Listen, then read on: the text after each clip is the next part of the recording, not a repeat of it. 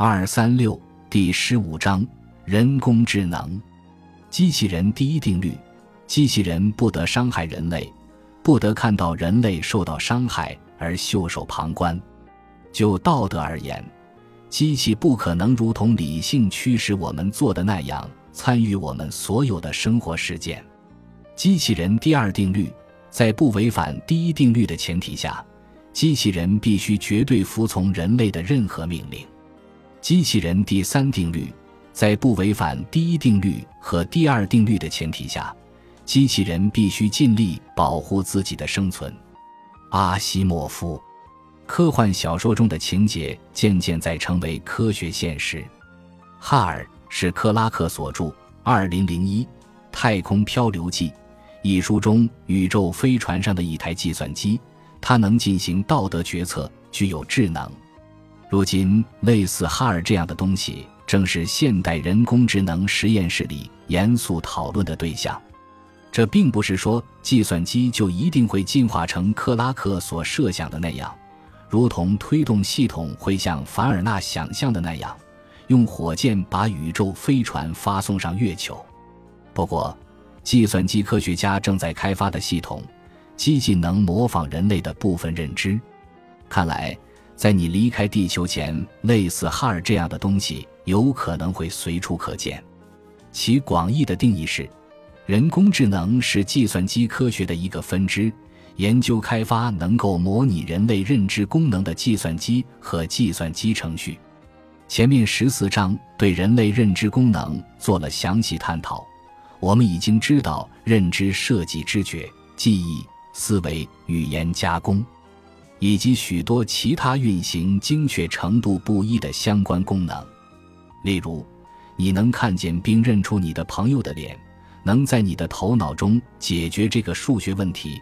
能写一首感性的抑扬五音布诗，能在认南方公园乐队成员的声音，能在心里盘算出从你家到大学最近的路线，能判断邀请新娘的父亲参加新郎的单身聚会是否合适，能区分发酸的牛奶和新鲜的牛奶。我们每天毫不费力地做着这些事情，我们也会干很多蠢事。比如 YouTube 和 Jackass 二上那些短视频就是最好的证据。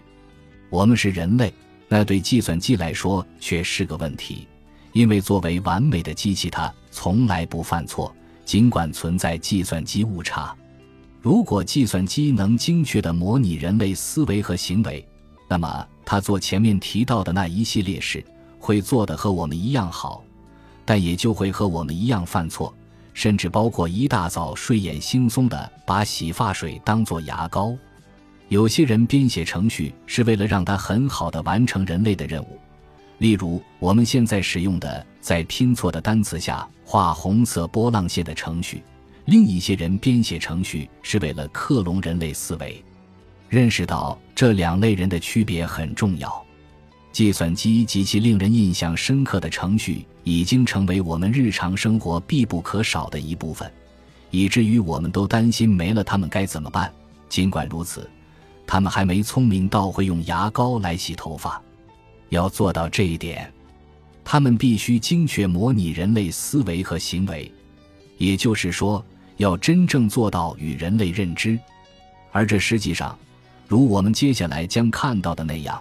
是评估人工智能的一个标志。让我们来看一个简单的认知任务：解决带数字问题。许多计算机程序能快速而准确地解决这类问题，但是它们不能模拟人类认知。人工智能的早年研究中，西蒙及其同事试着用一个叫 Student 的程序来模拟人类行为。该程序基于纯句法学分析，能解决带数字问题。此项研究所用的人类参与者中，一些人完成任务方式与 Student 极为相似，许多人则与之不同。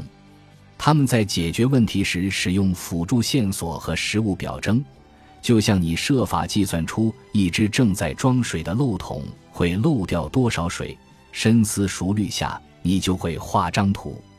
尽管人工智能和克隆智能之间存在根本性的差异。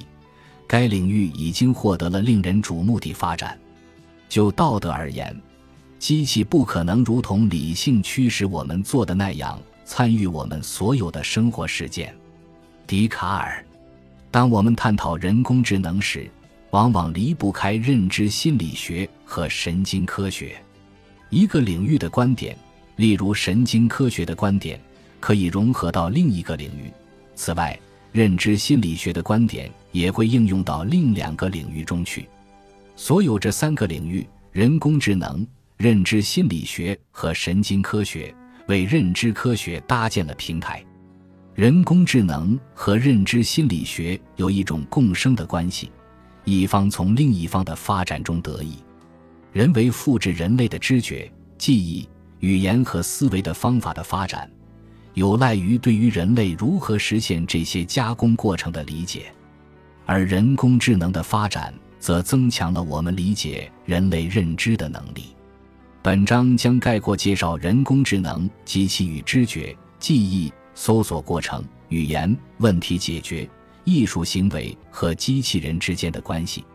虽然人工智能的研究工作致力于开发具有类智能行为的机器。但是人们在设计大部分机器时，并无模仿人类认知加工的意图。不过，也有研究者参与开发能模拟人类思维的智能机器。这一观点有时被称为计算机模拟，将体现在本章的大部分篇幅中。